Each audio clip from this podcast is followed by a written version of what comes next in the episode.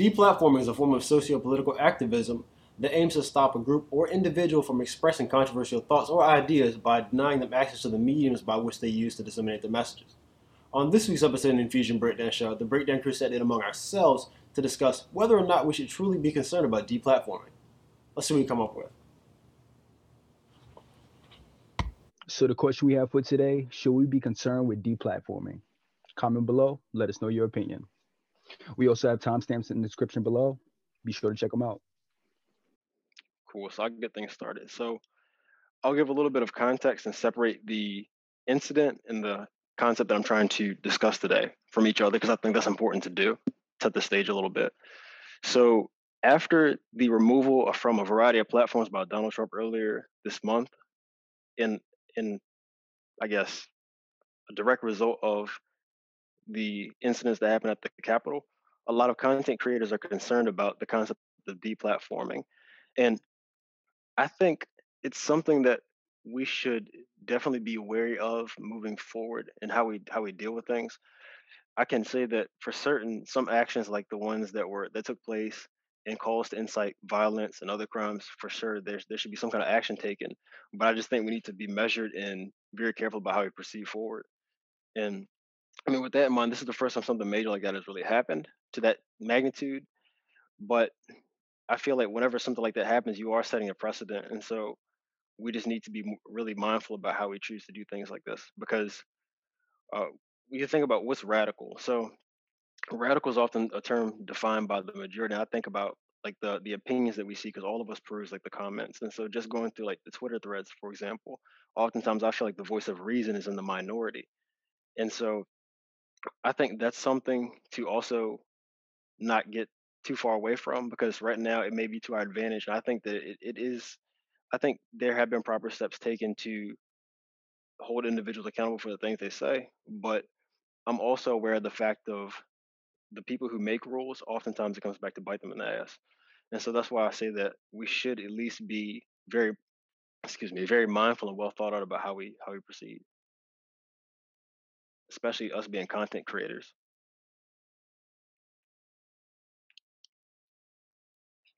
So we should be concerned. Yeah. I mean, you don't think so? Uh, no, my first question was going to be concerned how. Well, first, well, I have another question before we answer that one to make it more evident. So, what can get you deplatformed?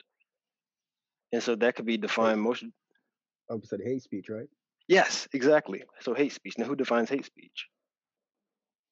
I guess the terms and policy or the conditions that the whoever your whatever platform that you're on, I would say, really defines right. it. But it's so due to the unclear because that, that, was the problem. They said that he, him, and I guess whoever you're talking about violated their terms and uh, terms and service or terms and conditioning. But due to those definitions and the subjective nature of hate speech, it's really hard to pin down. And then oftentimes you see like the corporations that err on the side of caution. Oh, I can't say that's exactly what happened in this particular instance with Donald Trump, but I can say on, on other instances with other lesser known users because he was a really high profile individual. But it's really hard to say what exactly hate speech is. And then you think about big tech giants and social media companies, they typically lean more liberal.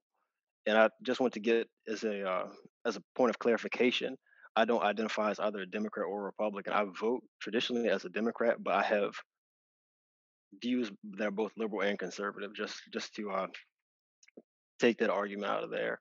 But I've seen things to where like there's a video that these two guys did called Abba and Preach. And so Abba was explaining like he faced outrage when he was when he gave the notion that women and men shouldn't compete against each other in sports on the subject of like contact sports and things like that. So I don't know if you guys are familiar with Fallon Fox and Tamika Brents. Tanika Brents, Taika Brents, one of the three. But anyhow, so it was a, it's a transgender MMA fighter, and they fought a woman and end up like fracturing her skull and breaking her rib bone, giving her a concussion. And so afterwards, she did like a, a post-fight interview, and she was saying that she had never been dominated physically like that by another woman before. Like there's an obvious strength disparity, but the fact that he said that was causing people outrage. So it's like if you could say something as common sense as there's a strength disparity between men and women, and then potentially cause outrage and be classified as hate speech, what could cause you as as a result of that to lose your platform or lose monetization. Is that not something to be concerned about? There's more examples. Was that you know formally classified as hate speech? It could be. But was it? Yeah, was it? This was. It was, it was Because it little- it was just- a few years ago. It, that particular incident wasn't because I don't think it was at, at its peak yet. Like we weren't. But you gotta actually, think if you could think, think back to a couple years ago, that was during the uh like the empowerment movement, like the uh, what what was going on during that time?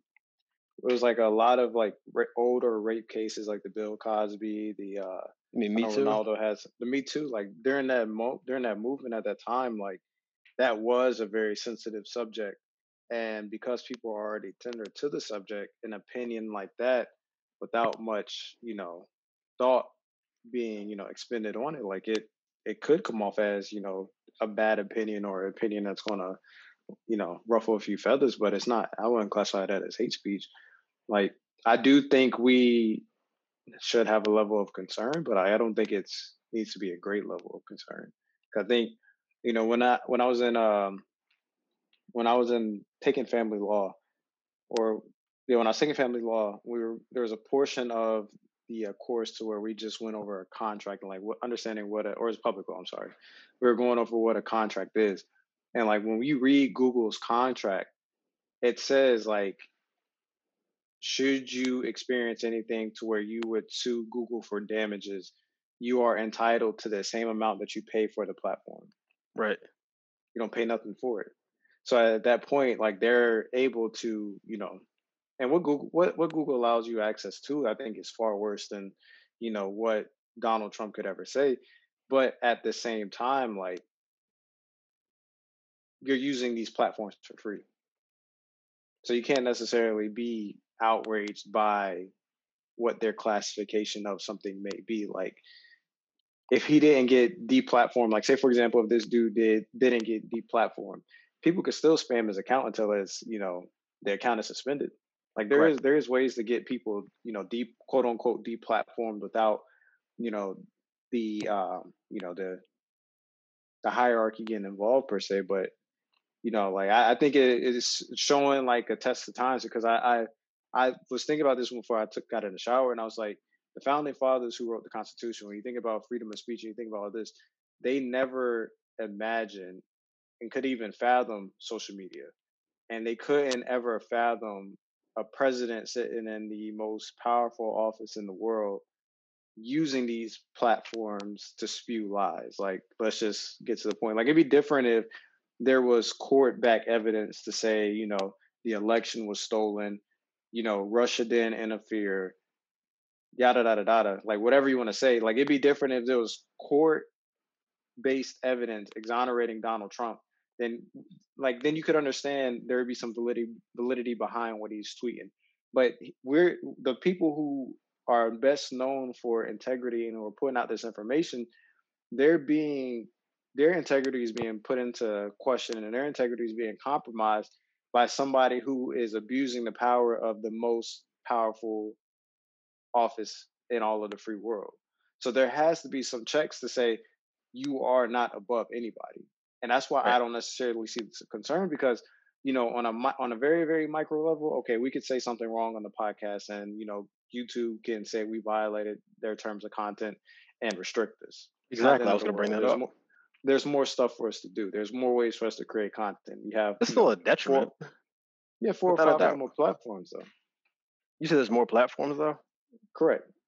but you think about that, like, so just like the barrier for entry for for for such a platform. Like, give me an example. Like even the ones Well, that we even the ones that we currently are on, it could be a consequence of I guess advertisement. In the particular people who we have uh have have gotten to you know immerse themselves in our content, but f- by far, YouTube is the most commonplace. Like you think about our parents, it's much more common for people of their generation to be more familiar with YouTube than they are with Google Podcasts or something like that. Like it's more YouTube is more of a household name. So if you were to lose direct access to something like YouTube, that would be a bigger detriment to whatever whatever you have going on. In our case, the podcast. So I say like what what happens if some if you say something that gets classified as hate speech and we can't monetize the video. Let's say we are we are a bigger podcast. We're at that point. We can't monetize it, or the video gets just outright taken down. Uh, I mean, I would agree to disagree on that one, just because one, your your target audience would be, you know, someone who isn't aware of all the platforms. Like, there's plenty of, you know, podcasters our age that don't use YouTube that you know push their content through Spotify and Apple Music, and then they provide their snippets on Instagram because right. I, I'm not sure how because I don't I don't of course deal with that stuff, but you're able to advertise it if you have more content than, than just your podcast. Like if you can provide something of substance, then you already got the foot tracking, the foot traffic, and of course the podcast or whatever may be is just you know a you know addition to you know your content per se. But like I get what you're saying. Like don't get me wrong. Like I'm not 100% disagreeing with you, but what I'm saying is should you like it, it, can get annoying because say for example if you do get banned from you know youtube over something that you don't deem as hate speech but you know the people who make the rules do and then yeah. you go to twitter same thing happens like i get the negative precedents that it that it sets but i also think that you know these people that in charge there's there's you know checks and balances as well like donald trump has been saying this the, the dumbest shit for the past you know if we want to, you know, go back to Obama's second term, we're coming up on the past decade. Like he's been saying the dumbest shit for the past decade. It took him 11, 10, 11 years of saying the dumbest shit for this ultimatum to finally be given. It took literally rushing the Capitol, not not calling Mexicans, you know, uh, uh, rapists and murderers, not calling Muslims terrorists or whatever. It took him claiming the election was rigged and you know inciting a riot for him to get kicked off like that's that's like those are like extremes like that shit we're never going to be able to do yeah. He's already said the worst of the worst and has gotten away with it. I get that but i'm saying like with the president these are things that are happening and haven't been done before and to your point about like okay jumping to other platforms so who owns youtube? Google right? Google's the world's largest search engine so don't you think that if you get deplatformed according to YouTube's terms of service, and so don't you think that they could possibly, or more than likely, will derank you in their algorithm for their search engine? So doesn't it make it hard people? Doesn't it make it harder for people to access your content? True. Yeah, that's true. But like, like I said, like there should be ways to where, okay, so if you do get deplatformed and you um you reach out to Google and you you know dispute the you know the the terms in which you violated. Like that's why I said there's checks and balances in place. Like don't get me wrong, like I I agree like I mean, there is a cause the government. And we saw how that worked out. Say it again. I said there were checks and balances within our government. And you see how that worked out. Like Donald uh, Trump, uh, he he served out the entirety of his term. Doesn't mean yeah, but he served. He served with a Republican majority. Like they, Mitch McConnell knew. Mitch McConnell is such a like a hard like GOP leader that he would much rather Donald Trump stay in office the entire time rather than give the Democrats the victory of getting impeachment. Like you right. see as well, it literally took him storming, you know, Mitch McConnell's place, you know, figuratively speaking, which was, uh, you know, the the the Capitol, for him to get a reaction. And even then, Mitch McConnell is still in Donald Trump's quarter by delaying the trial.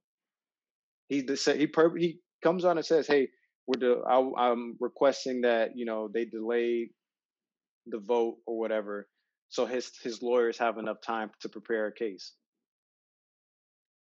Like he's still he's still a you know a a hardcore you know Republican at the end of the day. So you know same way Obama, um, you know, tried to get Merrick Garland on the bench, someone far better than uh, oh, what's his name? I can't even remember the dude's name. The first, the very first um, judge or justice Trump put on the bench. I don't even think I think he uh, had like very very little experience. But you see how like Gorsh or Gorsuch? Yeah, yeah, Gorsh. I I think it's Gorsuch.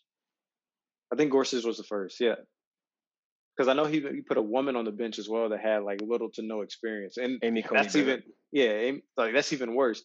But you saw how Obama's last year, Obama had over a year left in in the office, and he wanted Merrick Garland on the bench, and McConnell said, "Yeah, we're not even going to listen." But what's his name? Uh, McConnell literally opened up the door for you know Trump to get a few more. So like the checks and balances exist, but there's also partisanship at the same time that you know does get in the way of it. Yeah, I feel like with with what you were saying prior to us getting sidetracked about the government aspect of bipartisanship and checks and balances, is I think that you're focusing more on the fact that these things haven't happened yet than the fact that they could. When it comes to don't try and deplatforming. true. Like no, I don't think I'm more or less focused on. I- Well, I, I would agree that to to an extent, I would agree partially because it hasn't happened yet. But like I'm aware of what could happen, but I don't try to concern myself with what could happen because I see the benefit in what has happened with you know the first little taste of deplatforming. Like people get you know kicked off and kicked off Twitter and Facebook, you know, left and right, and like it, it's not nothing new. But to see it on you know that platform, like, or I'm not gonna say of that magnitude, like it's like okay, you can't get away with everything. Like it lets you know you you truly can't. So that's what I'm saying like I am aware of what could potentially happen. Like if there was a new terms and conditions to be rolled out, and you know whatever, whatever. But I will also say that at the same time, should any of them roll out any of these new terms and conditions, there would be, you know, essentially a court case that could that could follow up and say, hey, this stuff infringes on free speech. Like regardless of regardless of if Google, uh, you know, YouTube, Facebook, and all this stuff is privately owned, they are still monetized off public dollars. So they do have to comply with the Constitution in one way because they benefit from, you know, public policy or public public monetary funds or whatever, or uh, public money, whatever may be. Like they do benefit in some way, shape, or form from that. So my view on it would be that you can't benefit, you know, publicly from something and then not choose to follow, you know, the Public the guidelines. um, public guidelines per se. I get that. That's a good point too. But I also think that one thing that's that's particularly prominent or apparent to me is the fact that censorship really doesn't have any they don't have any regard for context. So even with us, for example, Yeah. I was thinking about the video that we couldn't get paid ads for. So a few weeks ago, when I well last week actually, when I was talking to Josh about the episode we did with Tanner and Rome, we couldn't get that with paid ads because we were talking about drugs on there. But in if you looked at the actual context of it, we were talking about whether or not it was ethical for people to be promoting in their music or not. We weren't advocating for drugs by any means. And so that's one thing that I've also noticed. And then like another uh, incident with Abba, one of the guys that I had cited earlier, he had a video flagged for hate speech when he was talking about the death of his father. It got flagged as hate speech, and they they shadow banned it or took it down.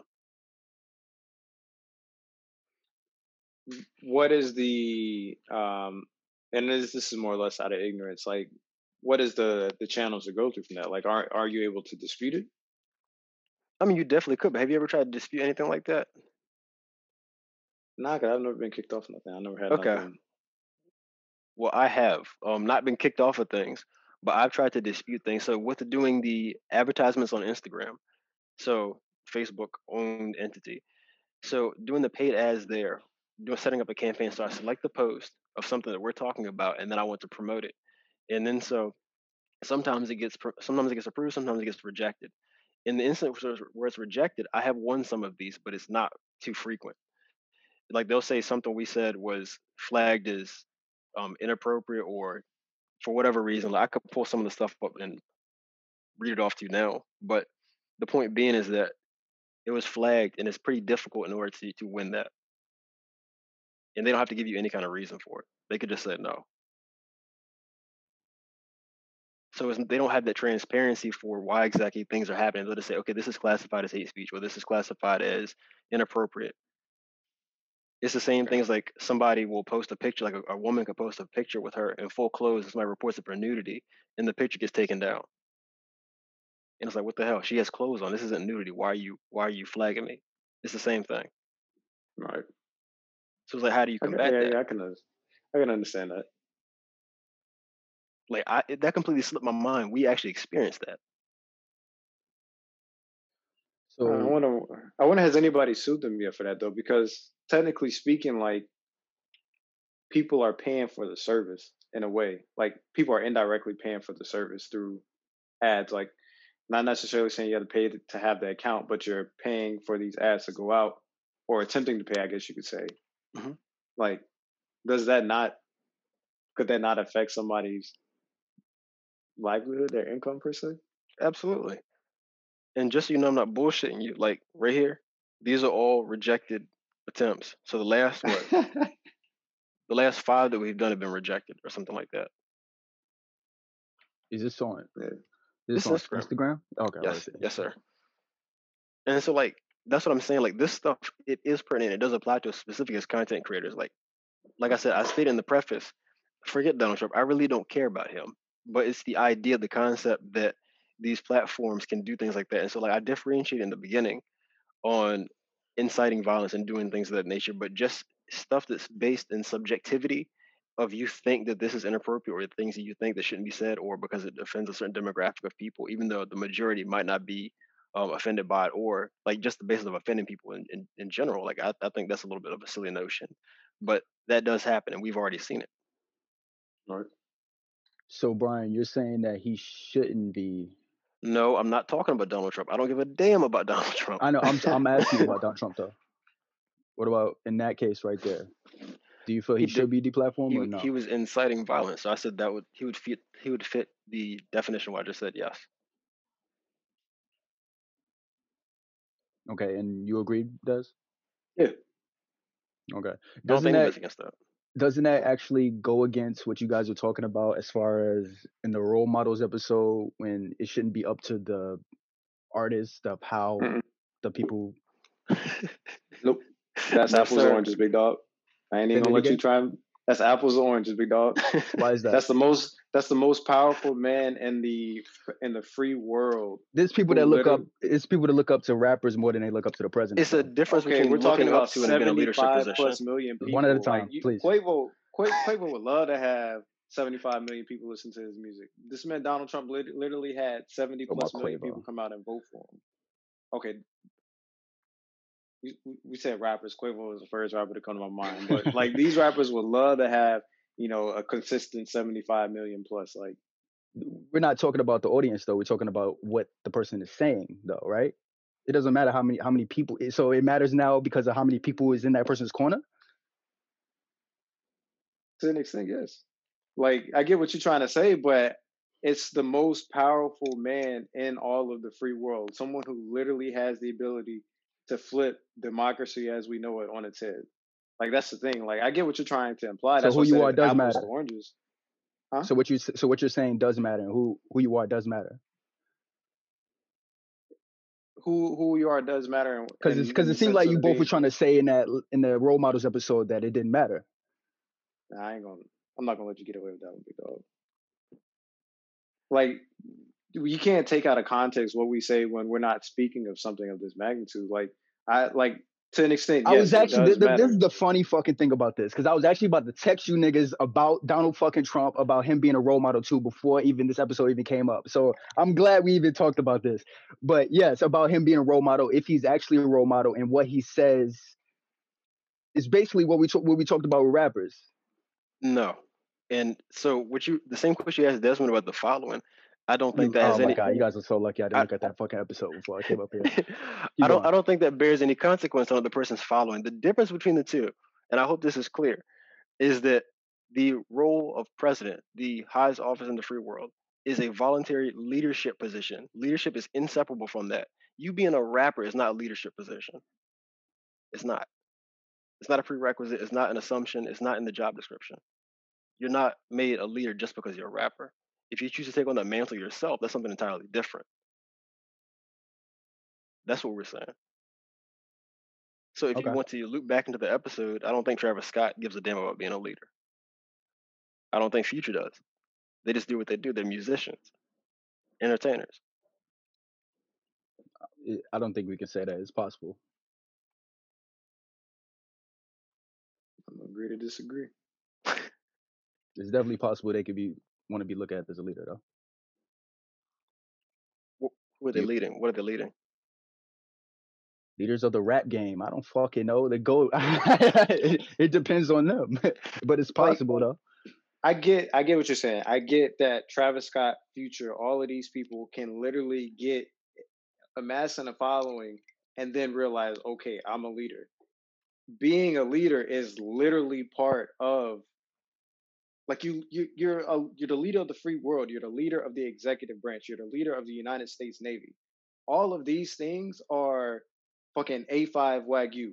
Being a rapper and being a leader, and that is goddamn food lion ribeye. Like one of these things are is available to common people, food line. One of these things that is a shit ton of money that only the the best of the best is to get. That's that A5 Wagyu if you're familiar with steaks. Like being being a president of the United States and then comparing the roles of leadership versus being a you know a speaker of your community as a rapper or being literally the president of the free world, not just people that our Americans look at, but North Korea, and whether it be in a negative light or not, Russia, the EU, people in Africa, even people that benefit from aid, you know, look at what the president does. Look at the Latin American countries. We, what, who are we? Uh, who's who falls under uh, U.S. sovereignty, um, or falls under the U.S. branch? Puerto Rico? Um, Puerto You're saying they're Costa the, Rica. the Costa territories? Rica. Costa Rica. Puerto Rico's a territory, isn't it? It is, but I'm referring to like Costa Rica. Isn't Okay. Costa Rica un, um they they're like under the, it is because when that, that um that hurricane hit Puerto Rico, uh they did send federal employees over to go help. But I'm referring to like Costa Rica and then all these places in Latin America. Like everybody's looking at what the president does.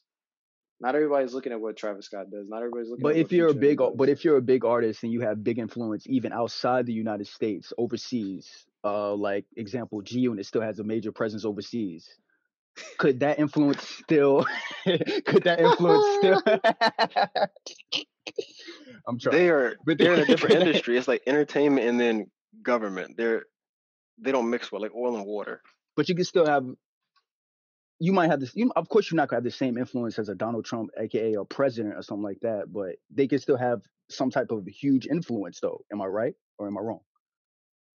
no, it comes with the music. Like it Yeah. comes it comes as part of the industry. Like okay so it might so it might not be on the magnitude of course like creating nukes or anything like that but i'm saying that the influence is still the same or not not the same but it could be still be a major influence though right Like if you Anyone want, you, you can easily look at Michael Jordan. Like Michael Jordan was somebody that had the influence, and he knew he had the influence, and he played the game.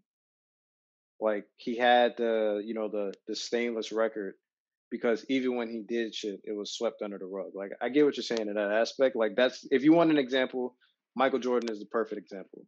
If you want another example, look at Kobe Bryant.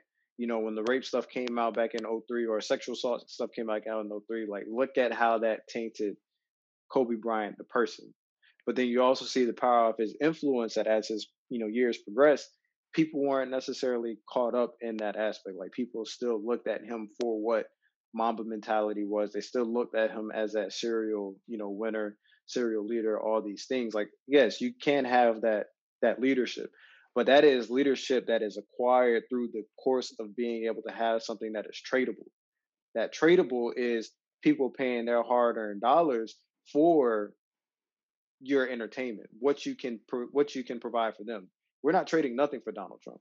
Like some people traded a vote for him the vote is a vote is priceless. It's worth the most, but it's worth nothing at the same time. some of us don't spend money uh like i'm trying to You do though. If you if you listen to streams, you're paying you're you're paying that that that. now I- was going money. I was going I was going back to the basketball aspect as far as if as you're watching TV, you're paying that and that that basketball player money because these TV deals come from how many viewers are watching this product. NBA can NBA, pay the NBA can literally pay or the TV deal with the NBA can literally be as lucrative as it is is because so many people are watching this product. Kind of goes into like the WNBA's wages versus the NBA wages. Like NBA players are be are able to pay this be able to be are able to be afforded this much because of the amount of people that tune in. And of course, if people are tuning in and saying, you know, you want to watch this, like it, case in point is the um when Donald Trump said we're boycotting the NFL, and all his all his supporters like, yeah, we're no longer watching NFL. If they want to kneel, they can kneel, but I'm not going to watch it no more. Like stuff like that is done because Donald Trump understands that viewers equates to dollars. Like he understands that his leadership is that much to where I'm not going to give you guys the chance to not entertain but influence anyone. So I'm gonna say people don't watch this. I'm gonna say, hey, don't watch this. Like we're going to make this deal the worst deal possible. Whatever TV deal the NFL has, we're going to make it the worst deal possible because we're going to cut, try and cut the viewership in half to where that deal is no longer worth the money that they're paying the NFL. Okay. I believe you guys are picking and choosing, but all right. I don't see it that way. As far as if just because he has a bigger influence, uh, right. No, it's because of the position. Yeah, position. I, I still feel like is a whole bunch of people, not even a lot of people in the United States, a lot of kids in the United States look up to um, rappers and entertainers more than they look up to the president, though. That's how I feel. And I'm I'm just Yeah, speaking. right I'm just strictly speaking about kids in the United States. And of course, Correct. this could be something completely different outside the United States and different countries and everything. But I'm just talking about people in the United States, and I'm talking about their influence might not be on the same magnitude, but they still have the same influence. But since Donald Trump was saying something that I guess was inciting violence, or would someone would say he was inciting violence, he can't do it. Um, okay.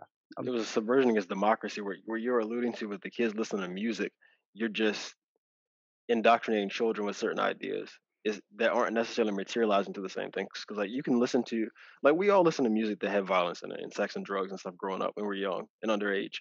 But how many of us actually went out and perpetrated those things? I think that's up to the person. That's up to the individual. It is. But as a So As if, a, leader, so if a group of dumbass people are listening to another dumbass person, they're going to more than likely follow that dumbass person. But if something, some like the three of us are listening to lyrics, we're not going to necessarily go out and shoot somebody because we know like what, what's what's what's the point? We're smarter than that. what so, So please I, I just I just feel that it's I just feel that the whole if we're just speaking about the whole um I guess deplatforming in general, I think it's really just an attack on free speech, no matter how stupid or bad someone sounds. And it shouldn't be up to the platform to ban what the person is saying. Like if the if the people were smart enough, they wouldn't give attention to that person saying it. Yes. And and I feel that's the best way to change a person's behavior, just to ignore 'em, uh, ignore them completely. Especially if we're talking about a social media platform, because most of that is attention anyway. Um, and the platforms might as well shut down if they're worried about like lies or bad influences, because we are our biggest influence. The person is smart, but when everyone gets together, they become negatively influenced and become fucking idiots. So if you have to regulate what people say on social media, you might not. You should might as well not even have it at all.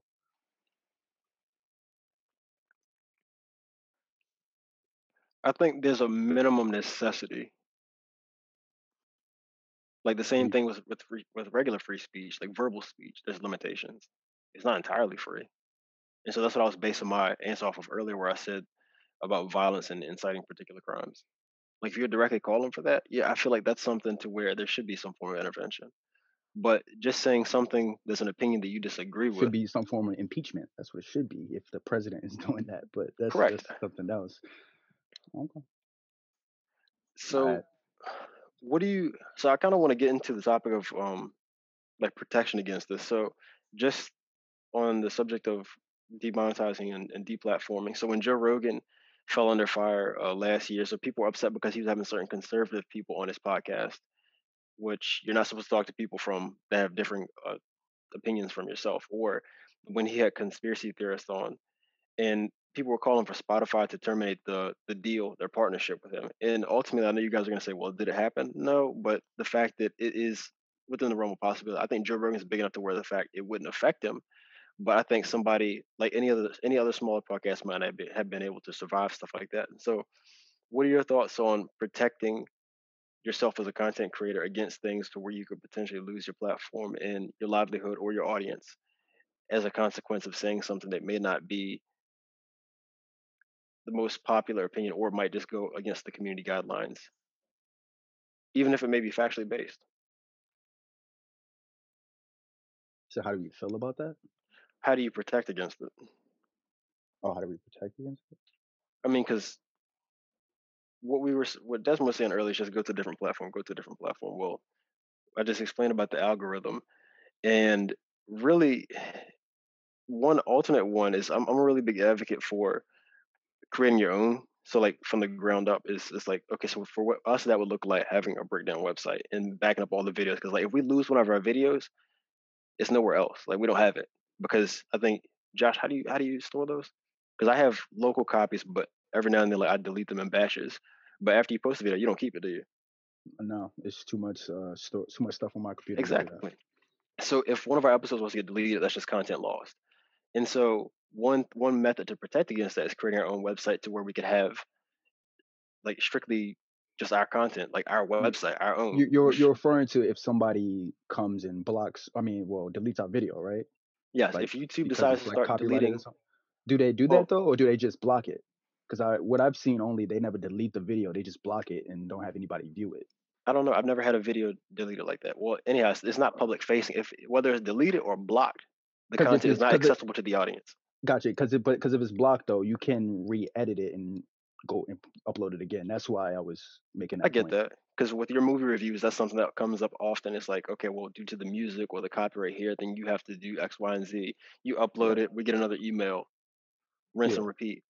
But it's just like you can take. I really feel like so. That's that's one of the things I'm gonna be working on soon is shifting over to our own personal website to where we have that. Like we still upload to YouTube and stuff, but I feel like that's a necessity. And like a lot of other content creators, especially ones like uh, like Dr. Boyce Watkins, he was he was a big advocate for this new website it's called blagenough.com. And so it's like their own media platform. So other people in the content creation space, they're starting to notice the trends within platforming and suppression and they're starting to move away from that. But then again, you hit the same wall of the algorithm. So like if you are blocked on one and it happens to go against the guidelines of YouTube, well, the odds are it's the same guidelines for Google. So it makes it more difficult for you to get people to your audience, or excuse me, get your audience to your platform or your content.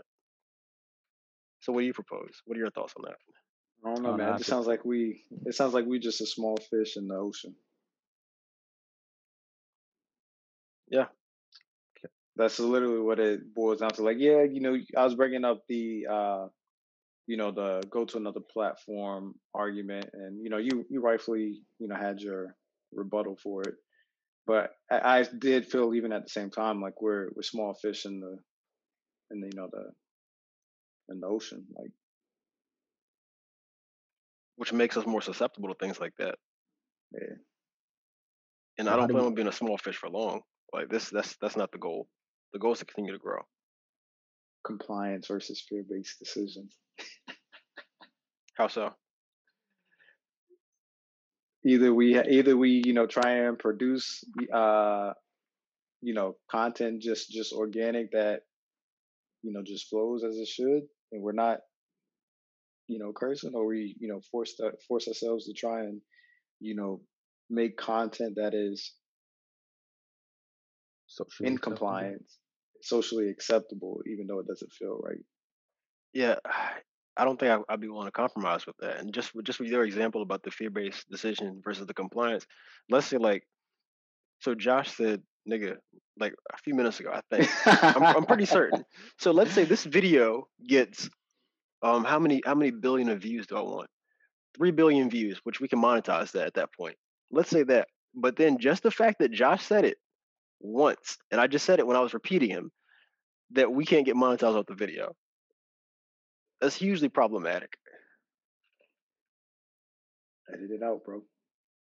You know what some people do though? Like I've seen it a lot. Like as exactly, Or make funny sounds, and yeah. as childish as that is, like now that you're explaining the algorithm, like now I understand why. Like that's like that would be just straight up compliance. Like that technically I'm in compliance. Like I didn't change how I how I approach my podcast or how I approach my content. I made the necessary adjustments in my video editing phase to where it's still the same content, but I'm competing with the algorithm now at the same time, like addressing what needs to be addressed to where it's not flagged. How many times are you gonna jump through hoops? I mean, I mean, this is some people's livelihood. it doesn't stop there because like you think about certain things like i've i'm pretty much on youtube just about every day and i listen to it have it on the background while i'm at work and stuff like that i notice things with other content creators And so, for example, you can't have the word weapon in your videos. Like you can't say it if you if you're getting monetized, or you like if you have it in the title. Like somebody, I saw a video for like top ten wrestling weapons or something like that. Like because I was on like a wrestling channel, and they had to spell weapon with an asterisk, um, for the e because you can't have that word. And so, how, like I feel like that's that's fairly ridiculous. Like you're able to you have to censor yourself when you're saying stuff like that. And that's what I was saying earlier about robbing the context because it wasn't advocating going and getting weapons and doing violent acts. It was just a, a matter of fact. Like this is wrestling is a scripted form of entertainment, and you can't factually account something that occurs as part of it. I don't know, man. Maybe they do stuff like that because of how sick people are. Like they understand that a lot of children and minors are on their platform and you know the ability to just access the content by typing in a you know a keyword they try and minimize it in that aspect. Like i think it's i think it's more or less like a as we as you know much intended like a preventative measure but it's like a broad preventative measure that really like you said doesn't have any content context on you know what's being spoke on. Because that is i mean it's pretty interesting but at the same time like i could also see like okay if uh if you're talking about a ak we're talking about a, a quote unquote a laser. um, if we're talking about something you utilize to for harm and a child goes in and it enters in this phrase that you would utilize for harm and they now know how to operate a rpg or a a Robert Paul George or a or Adam Kalashnikov. uh, Corenta, what is it? Uh, how do you say it? Is I'm it, not certain. It's not ochenta. Ochenta is eight. Uh, what are you trying to say? Oh, so es siete? I was gonna say forty-seven. Qu- qu- oh, 47? Qu- qu- Quarenta siete. Quarenta, you said, yeah. So I was on the right path. Y siete, siete. 47. Uh, like, I mean, they now know how to do this stuff. So I, I could understand like why it's so broad without context. But at the same time, like for people that are able to have a you know good life based off of content, you know, creation, like I do, I, I mean, you rightfully so. You are supposed to, I guess, be at this point because you know, for us, I don't think of much of it because, you know, this isn't my main gig. Like I, I have different avenues of creating, you know, money outside of job, outside of my job. So I don't necessarily think of it that aspect. Like if you'd have been like, hey man, the SEC is thinking about, you know, banning all retail traders, I'd have been like, oh my god, I would, I look, exactly. I would have been, I would have been concerned. But you know, now, now I can understand where you're coming from. Like this, this con, this dialogue and the and the you know topic itself there deserves a lot more, uh, you know, there's a lot, there's deserves a lot more thought because there is a you know, great percentage of YouTubers that have, you know, amassed a following to where they can, you know, monetize their views. So yeah, you're right on that. And that's what I was hoping to get out of it because it's easy to see something as silly as okay, they block somebody off of there and just just shrug your shoulders. But you have to think about the greater implications in how it could potentially come back around full circle in a way that is unfavorable yeah. to you because almost always it does. True. Yeah, I would. Oh, yeah. I was. I would say compromise at the best you can, uh, or the as much as you want, because or other than that, probably find new ways to actually um, advertise your stuff. Um, just find other ways to actually do it that doesn't involve the um, YouTube ag- algorithms or anything like or Google anything like that. So just try to uh, advertise it somewhere else and try to compromise as much as possible. Uh, but yeah, you don't want to like keep doing that and like sacrifice what you're doing, like your any your artwork, anything like that. But yeah, it's I would try to sacrifice it. I'm not I will compromise as much as possible. Yeah. It's funny you mentioned artwork because that's really heavy in the art community too. Really? Yeah, like on Instagram. Like they block art artwork because it's like interesting. Hmm. like you gotta have a nipple showing in your artwork. uh, they gotta yeah. take like the they gotta take like the little um the smudge tool to cover it up or stuff like that. Uh, yeah. Like art is really heavily censored. Not saying like within the art community, I also find it problematic that they feel like they have to have everyone has to be naked in order for it to be art, which that's not the case. I feel like you can have like it could be artwork with the person without clothes, with or without the person with clothes. So for just making people nude for the sake of them being nude is ridiculous to me. But that's neither here nor there. But within the art community, that is a problem that they do face.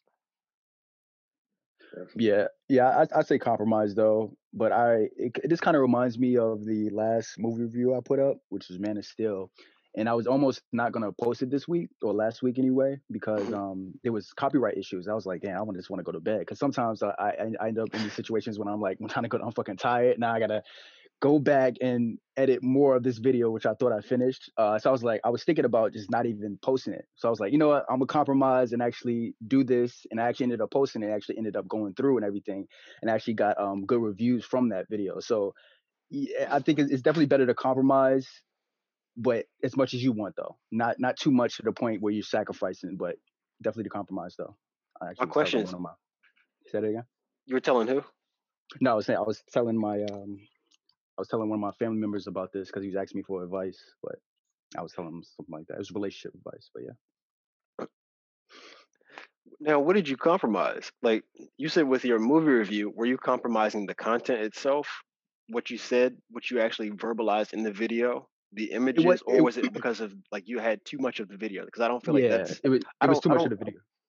I you don't think you're saying, but I don't think no. You definitely you you were fitting the guidelines, but I don't think that's the same in the sense of what we are, th- well, at least I'm thinking, because that means changing your content. So let's say if you had said something in the video that was against the guidelines, so you had to take out your words, I feel like that would be more of a direct infringement on what we're talking about, Oh, okay, as opposed to saying you have 13 seconds of this video. Like, of course, I guess to a lesser degree, you do have to adjust. Like, that's definitely a compromise and fitting within the guidelines, but it's it's not as I don't feel like it's a, a, it's a big of an infringement on your rights as a creator, even though you are on their platform. Okay, yeah, I got you. I agree with that. Yeah, but I've I've never had to actually take something out what I said though. Not Uh, yet. yeah.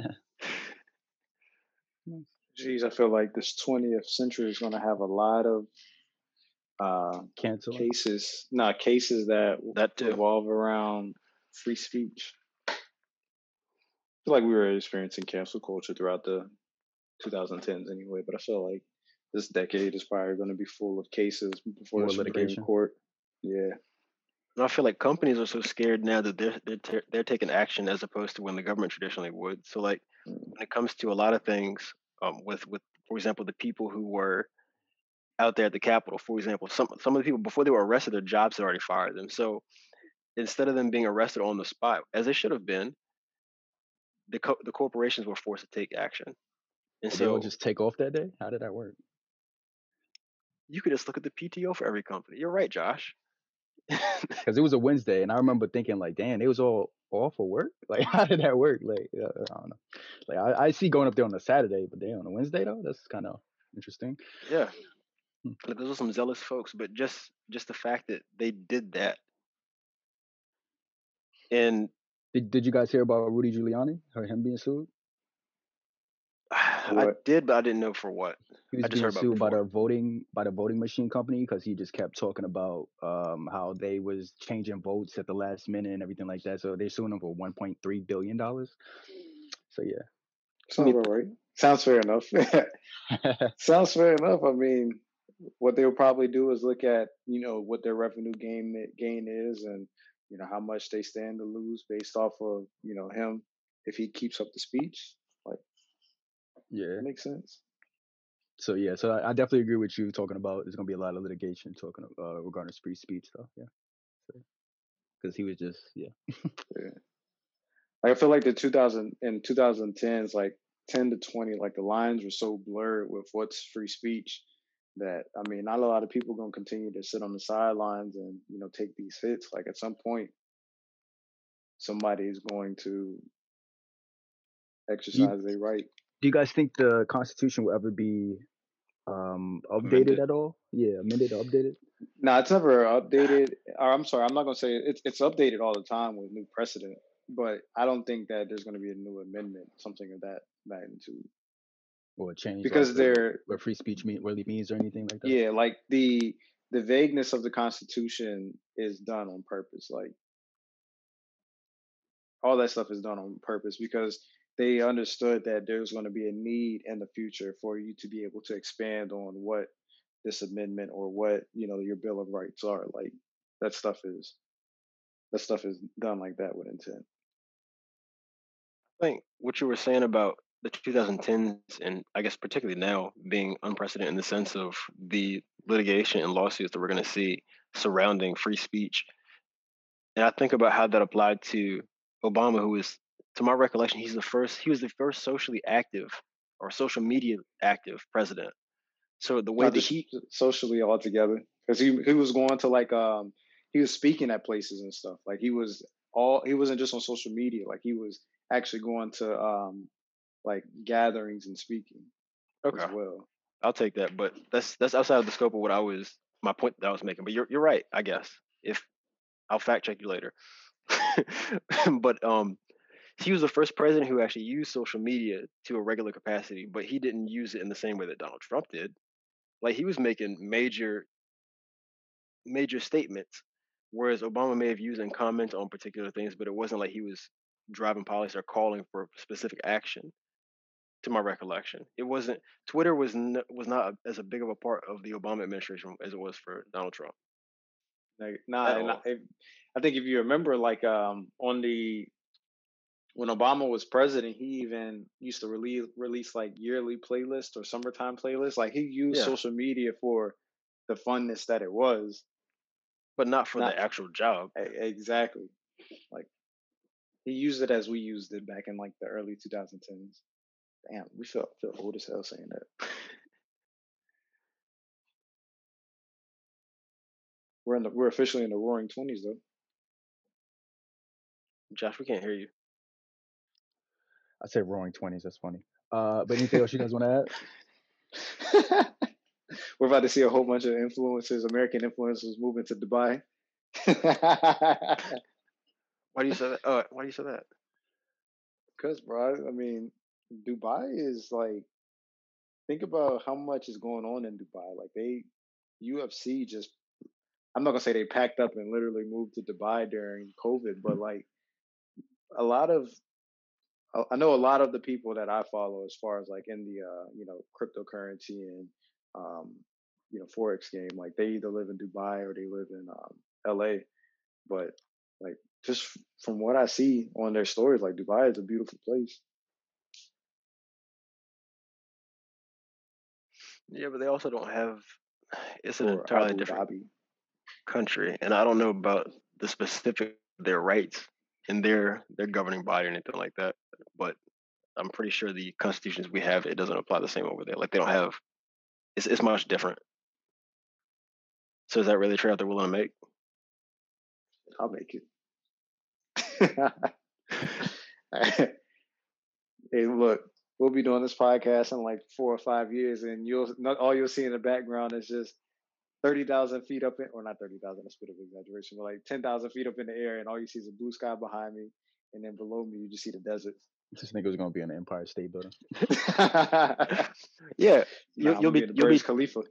you'll be ten thousand feet high, and then when Josh asks the question, you're gonna have to filter your response and have a three minute lag on before you answer. Before there's certain things you can and can't say. kind of like uh, the guy from the WHO. Did you guys see that video? Mm-mm. Nah, I didn't see The- It was one of the uh, senior directors or senior executives from the World Health Organization. He was asked about Taiwan, and so the World He- Health Organization is heavily backed and influenced by China, and so China doesn't recognize Taiwan's sovereignty as as their own independent nation because I think they gained their independence in like 1949, and so they asked about why. But they asked about the exclusion of Taiwan in the World Health Organization, and the director he feigned ignorance for like 10 seconds. He didn't say anything, and then the woman asked him the question again, and then he said, "I couldn't hear you," and uh, th- that happened again. Then he was like, um, "That's okay," because she was going to repeat herself. She said, "Uh, "That's okay. Uh, we can go to the next question." So she asked him again, and then he hung up. And then they called back, and he refused to answer that question. He just said, "If I was to get, if, if I was to get the global pandemic, if I was to get afflicted with the the sickness, then I would want to be treated in China." So he was essentially being a puppet. He wasn't speaking factually. Probably that could have been a Yeah. direct contradiction of his own opinion too. But it's an entire uh, entire video about that. And I think that actually I'm gonna share it with you guys after this. I can understand that because WHO, that's like a uh, the the gov the states make up those like the the money that the states give, they make up that that body. So it's not like people are going to go there and just speak within their own interest. They're always going to speak within state interest. Just join the World Health Organization again. Yeah.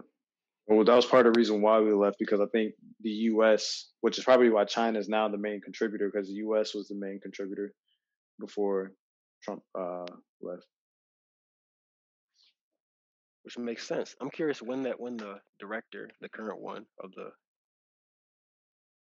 World Health Organization, wants to appoint it. Okay, we don't have to keep this running, but yeah, I'm gonna send that link off to y'all. All right. But is that anything else you guys want to add though? You have anything else? I have lots of stuff, but not enough time.